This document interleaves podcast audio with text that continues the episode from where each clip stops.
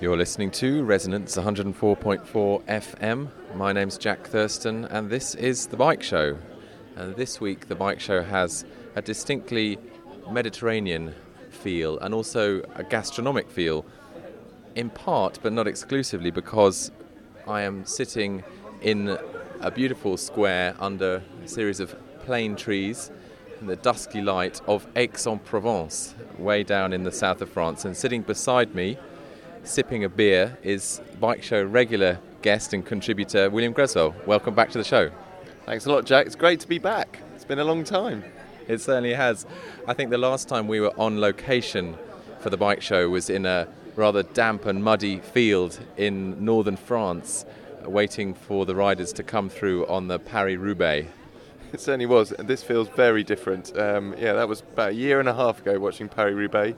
Very nostalgic, but yeah, it's, a, it's an entirely different environment here in Provence. And we've come down on the train with the bicycles from London, and um, it was you that masterminded the logistics behind that train journey. How do you get down to the south of France with a bike with minimum fuss? Well, it's not too painful, but um, what you do need to do, you need to invest in a bike bag. Um, you can get get one from your local bike store. It's no big deal. Um, uh, but basically, the steps are to get from London to Lille. You, uh, you need to drop off your bike at the Eurostar terminal a couple of days before, and your bike goes ahead of you. And um, for the TGV, that's when you really need the bike bag. Otherwise, you won't get your bike on the train. But that travels with you, so uh, so there's so much room on the uh, on the on the TGV um, that it's uh, it was really relatively simple. I mean, we didn't have to make any reservations for the TGV. Um, it took us four hours and and a half, four and a half hours to get from Lille down to Aix-en-Provence, travelling at frightening speeds. We were on the top deck, and um, though usually the the TGV is a lot smoother than British railways, it was still a bit rocky up there up top, wasn't it? It was a little bit, and I reckon that's just that, that that was the height coming into play. But yeah, it was it was it was incredibly comfortable and so speedy, and uh, a, a, far superior and uh, relaxing way to travel. And, and civilized too really civilized. I mean, you can walk around. There's a uh, there's a nice restaurant car with loads of room and a, and a full menu. Um, you, the, your typical croque monsieur through to uh, your creme brulee and uh, and even espresso coffee. So we're here. We've stretched our legs uh, on the first day today. A 60 kilometer loop around Le Mont Saint Victoire, which is the kind of massif mountain with two peaks that is the subject of quite a number of Paul Cézanne's paintings. Um, he, of course, spent a lot of time in Aix-en-Provence, and yeah, those that mountain features quite heavily in his body of work. I remember there being a retrospective in London of Cézanne a few years back, and uh, that that that massif cropped up quite a lot in different shades of light in the morning and in the evening. It's quite an impressive lump of rock, isn't it? Yeah, really stunning. A, a um, one of those limestone mountains with a with a very sharp escarpment and wide. It's a wide cliff, really, that just sticks up out of the plain and um, really stunning. You, you can just imagine what it would feel like over over the whole summer and in individual days about the changing colour and light and stuff. Yeah, it was really stunning. We passed a few of the lavender fields. They are not just for the postcards; they do really exist. And I got a sense that it was incredibly dry. I just felt drier than I've ever felt on a bike ride, even in the Alps or hot parts of central France that I've ridden in or Croatia. I just felt like the water was just evaporating off of me and I was feeling really dry by the end of it. I think the air here is just, it, you know, people talk about the clear air and, and why artists love love working in, in this part of the world. And um, it must be related to that that there's so little moisture in the ground and in the air. And you're right, boy, did we get dehydrated today?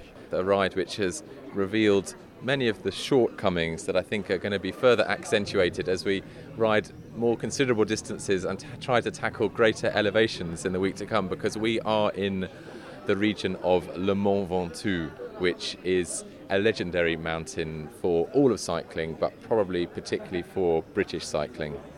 It's going to be a real, a real pilgrimage, I think, to a place um, that myself and, and you, Jack, I think, have, have, wanted to go to ever since our interest was peaked in the uh, Tour de France and cycling in France in general.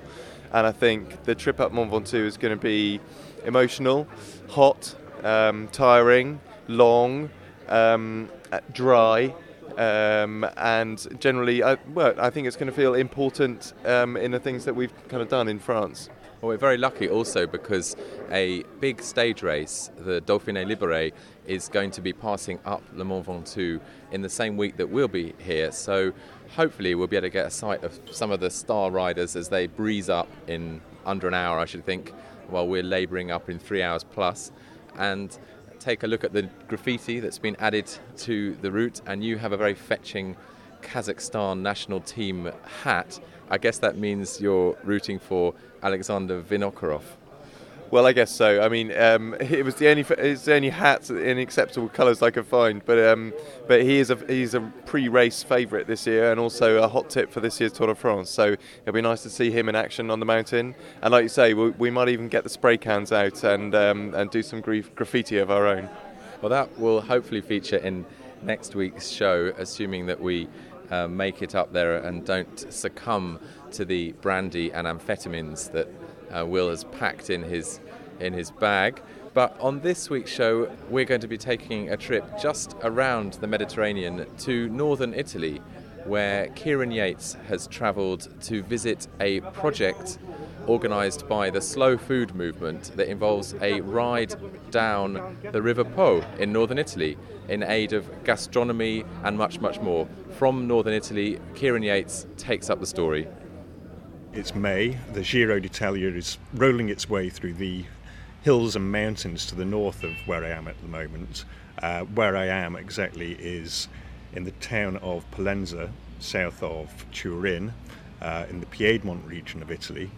And I'm here at the invitation of the University of Gastronomic Sciences, and they're organising this autumn a remarkable uh, project called the Po River Project, which involves cycling the length of the Po River. And I'm going to speak to Catherine Fairevi about um, the project and find out exactly what it's all about. Catherine, when I think of a school of gastronomic studies, I think about chefs in toques working away, learning how to make choux pastry and puff pastry. Uh, the University of Gastronomic Sciences is quite unique and very different. What actually goes on here? Well, actually, it's exactly to change this um, image of when you think about gastronomy, that you just think about um, chefs or people working in restaurants or somebody studying nutrition or somebody studying dietetics, which we think is at the moment um, something that is quite uh, specific, going into a very scientific direction.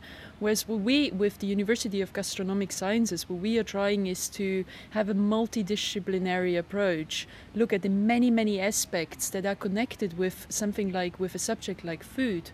Um, I always uh, coin the example of today making a dietary plan and, and um, recommending to eat white meat doesn't mean anything anymore. We shouldn't look just at nutritional values, but we have to look at many, many aspects. Depends where the chicken has been bred, what it has, has been eating, if it's something local or something that comes from far away, topic like food miles and so on.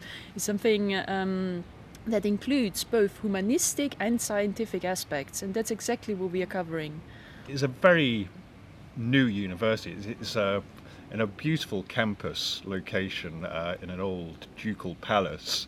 How did the actual university get founded? Yeah, it was an idea of um, this organization called Slow Food that was um, founded in 86. An organization that uh, started off with a small group of uh, students um, promoting culture and therefore as well food culture, knowing the very close link between food and culture. And um, uh, they in the last 20 years they became very famous and um, bigger and bigger and changed as well their name from an Italian name to the international name of slow food but unfortunately, they started to have around 98, they started to have this image of being a place that is, of being an organization that is just for niche market, for people who eat out well, spend a lot of money, go to the best restaurants, which at the end was not part of the deep philosophy. The, the, the deep philosophy of slow food is to uh, make it possible for both poor, poor and rich to eat sustainable food, to eat well, to to uh, be part of, to be proud of your culture and carry on with your culture. So when when Carlo Petrini, the president of Slow Food, realized that slow food, especially internationally, was going into this direction of being a little bit too much of a luxury niche movement, he wanted to change this and thought about going into education. And it started off with uh, educating young people, going into elementary schools, uh, doing school garden projects where kids were growing their food, uh, like in the schoolyards, they were having gardens, growing their food, finding out that uh, there are many varieties of tomatoes, there are many varieties of apples, and not just the two, three they knew from supermarkets, and finding out about getting closer to soil and nature. And the next project was then looking at young people saying, well, we could get young motivated people working working in this sector. And that's when he looked into the world of universities and saw that the universities that existed and offered courses were very specific just scientific going into one direction. And he wanted to create something um, that was more multidisciplinary multi aspects that then brings experts of um, people who, who know about gastronomy linking the different aspects together. They can then be working both in consultancies, in journalism, in different different parts. The most important thing is to have the big picture and being able to link the different aspects. The Po River project is also a brainchild of Carlo Petrini's. Uh, and what, what exactly is the Po River project? Well, it is um, one of our approaches, like in the university, we are trying to have both theoretic and practical um, education, practical education.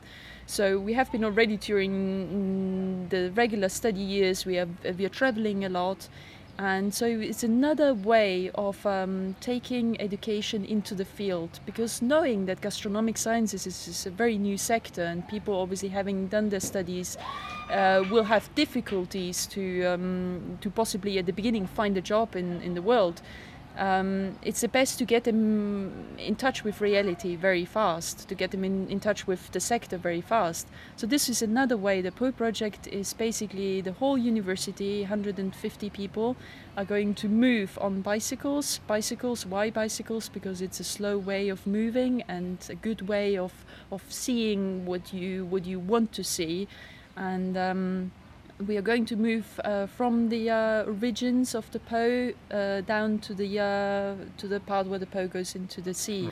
Where, where exactly is that? The Po starts. It starts at Pian del Re, which is uh, a little place uh, close to the Monviso, because obviously the mountain Monviso, that's where the Po starts. In, in, which region? In, in Piemonte. Ah, right. So it all starts off in Piemonte, just north of, of Turin. So we are not far away from Turin, and that's where we start. And then we followed along, and we're crossing the regions of Piemonte, of uh, Lombardia, of Veneto, and um, yeah, and then going Rovigo, Ferrara into the delta. There's a wonderful Po delta, and then. Um, yeah, so we're basically moving along the whole poem. What we're going to do is we're going to take our um, professors that teach us normally during the year, we take them with us, and we're going to have lectures during the uh, the journey.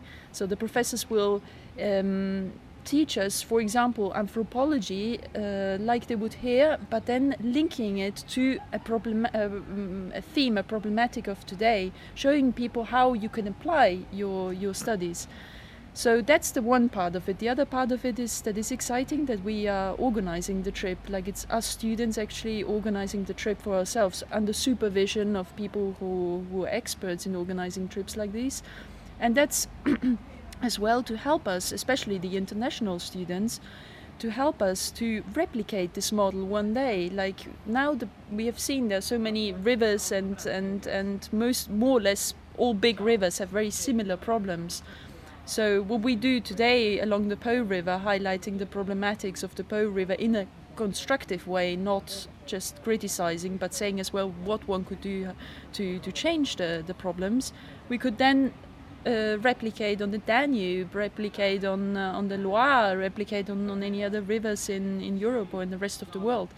So, so part of the project is to highlight the problems that um, the ecological problems of the Po River, and there's 150 students. You're all travelling by bike. It'll, it'll be quite a dramatic sight as you travel through the Italian countryside. Are, are you hoping that that will generate some kind of media interest in the whole project? Yes, yes, we do hope, and we obviously have tried as well to um, organizing our different days. We have tried to organize cultural events in the evening, inviting uh, famous Italian uh, or international celebrities. Um, having giving concerts, giving talks, or so on, to to give us a little bit more, to give us a little bit more chance to, to be seen by the media. Because at the end, the important thing is just that the world starts to be aware of the fact that the river is something, is a very important system, and and um, that we need to look after it. What kind of bicycles you're actually using for this whole expedition?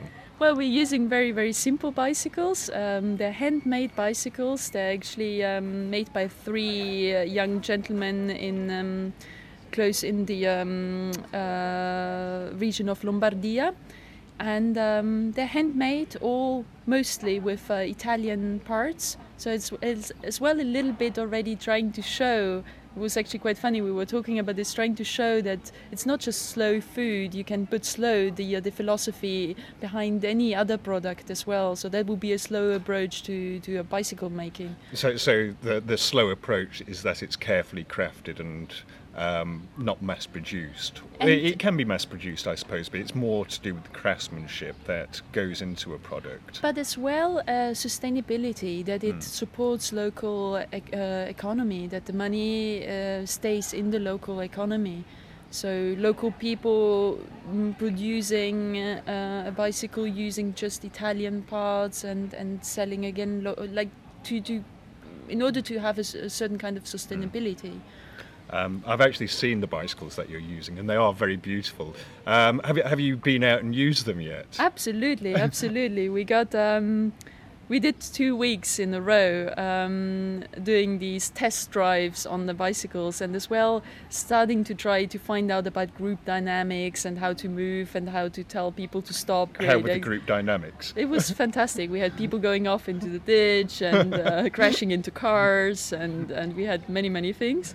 So, so there's a bit of work that needs to be done there. Absolutely, absolutely. Many people saying, why do I have to go out with the bicycle? I know how to ride a bicycle, but then it's not the same thing going out on your own and going out in, in 10, 15, 20, 150 people.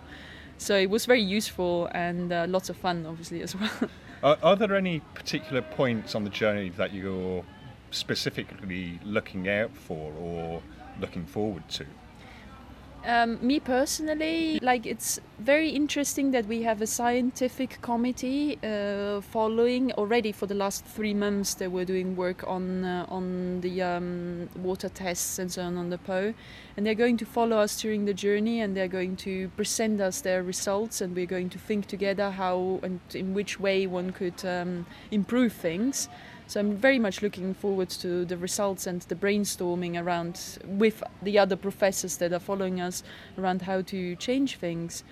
Um, obviously, it's very exciting to uh, pass in the different towns, and uh, we, we're very much looking forward as well to make the contact with the local people. We hope that we are not just being the big group of students passing, but being able to talk to them, being able to, to find out more.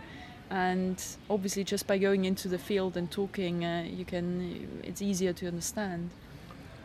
The journey starts in towards the end of September. Yeah, it's on the 26th of September. We're leaving, and we are coming back on the 20th of October. So, how far are you travelling each day? Well, it's the whole journey is, is around 650, 660 kilometers, and we're doing um, an average of 20, 30 kilometers a day. There's one day with 40, but that's the maximum. So it's something because the day is organized into cycling and having lectures and meeting people and cultural events. Obviously, it's something that is quite slow again in its approach as well. But uh, that gives us the chance, obviously, to see, to get out the most of it when God was young. He made the wind and the sun. And since then, It's been a slow education.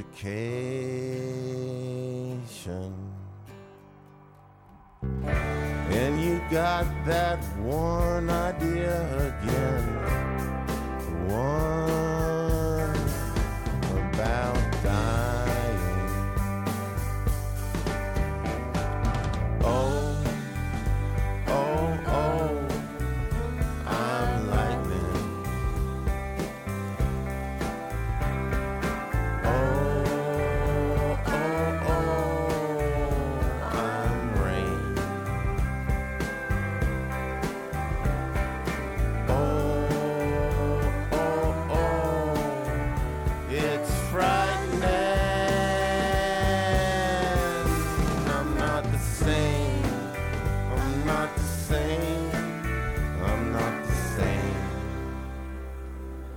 Was Kieron Yates reporting from northern Italy about a fantastic slow bicycle ride down the River Po, and I can vouch for the quality of the bicycles that are going to be involved in that ride. Um, there's a website which has them all displayed uh, in their glory. They're really beautiful machines, absolutely classic, um, and the work, the handcraft really of three guys from I think Lombardy um, is the region that they're from. And if you can get your hands on one of those bikes, I don't know whether they're going to be imported into the UK, but you will be a seriously stylish bicycle rider on one of those. No matter how stylish you are on your bicycle, there's a danger that a bendy bus will come and knock you down in London. These are these articulated buses that have been introduced into London in the last few years, 345 of them, replacing the very famous double decker buses uh, that everyone seems to know London traffic by. And these are single decker buses with a join in the middle. You see them a lot in other cities as well, but they haven't been something in London until very recently. And they are incredibly unpopular with cyclists. And the Liberal Democrat transport spokesman on the London Assembly, a man called Geoff Pope, has just released some new figures that he's extracted from London Mayor Ken Livingstone, explaining that cyclists are three times more likely to be injured on bendy bus routes than on normal bus routes. Uh, he has counted 30 injuries in the past 12 months, and the statistics seem to point to the fact that bendy buses are more dangerous for cyclists. I know they feel more dangerous. Now the statistics show that they are more dangerous and also more dangerous to pedestrians. It seems that, according to these statistics, pedestrians are twice as likely to be involved in a collision and the resulting in injury with a bendy bus than with a conventional bus. What's your impression of bendy buses, William?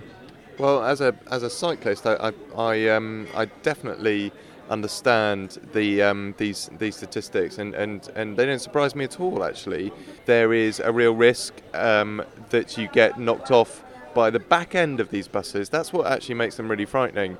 Is if you cycle up alongside, or a bus comes alongside you, if they if they're going to turn a corner, then because of the articulated nature of the bus, the back half gets really, really close to the curb, and um, I'm sure that would have been the cause of, of the accidents with the cyclists.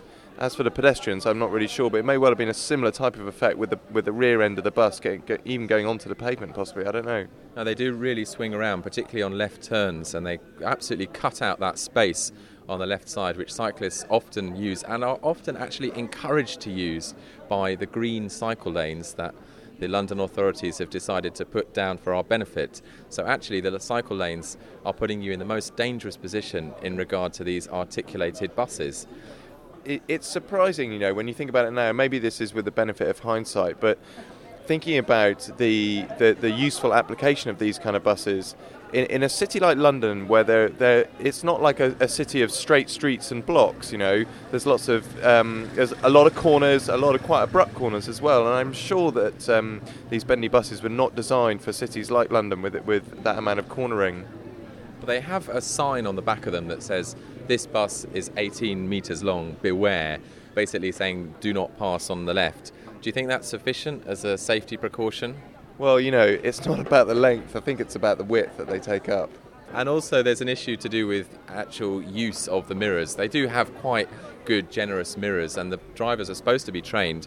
I don't know whether they use their mirrors. There's been some work done by the London Bicycle Messengers Association showing that heavy goods vehicle drivers don't actually use the mirrors that are provided there so that they can see what's going on behind them and what's coming up um, in terms of other traffic. I don't know whether that's a situation with bendy buses or in bus drivers in general, whether they're actually using their mirrors as effectively as they could be. I've certainly had one or two moments where I felt like the bus driver is being pretty aggressive and getting wanting to get where he's going, and has found me as a single cyclist, you know, bit of an obstruction to his progress. I think it's possible that even with a rear view mirror, when you're turning left, you may not actually be able to see that far back along the bus, uh, particularly at an angle. The mirror probably has a field of view which goes straight parallel with the front half of the bus, and that may be why they haven't seen people.